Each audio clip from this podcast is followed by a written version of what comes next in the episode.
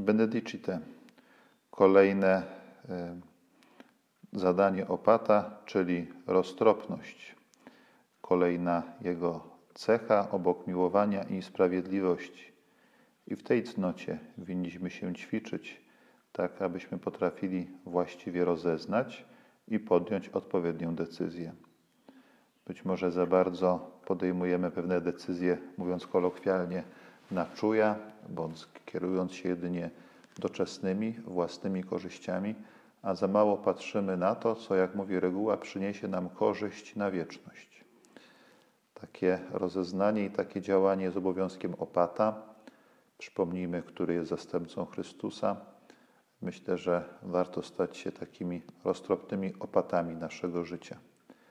Prośmy Ducha Świętego, żeby tak się właśnie stało, aby naszym udziałem była cnota roztropności, rozeznania.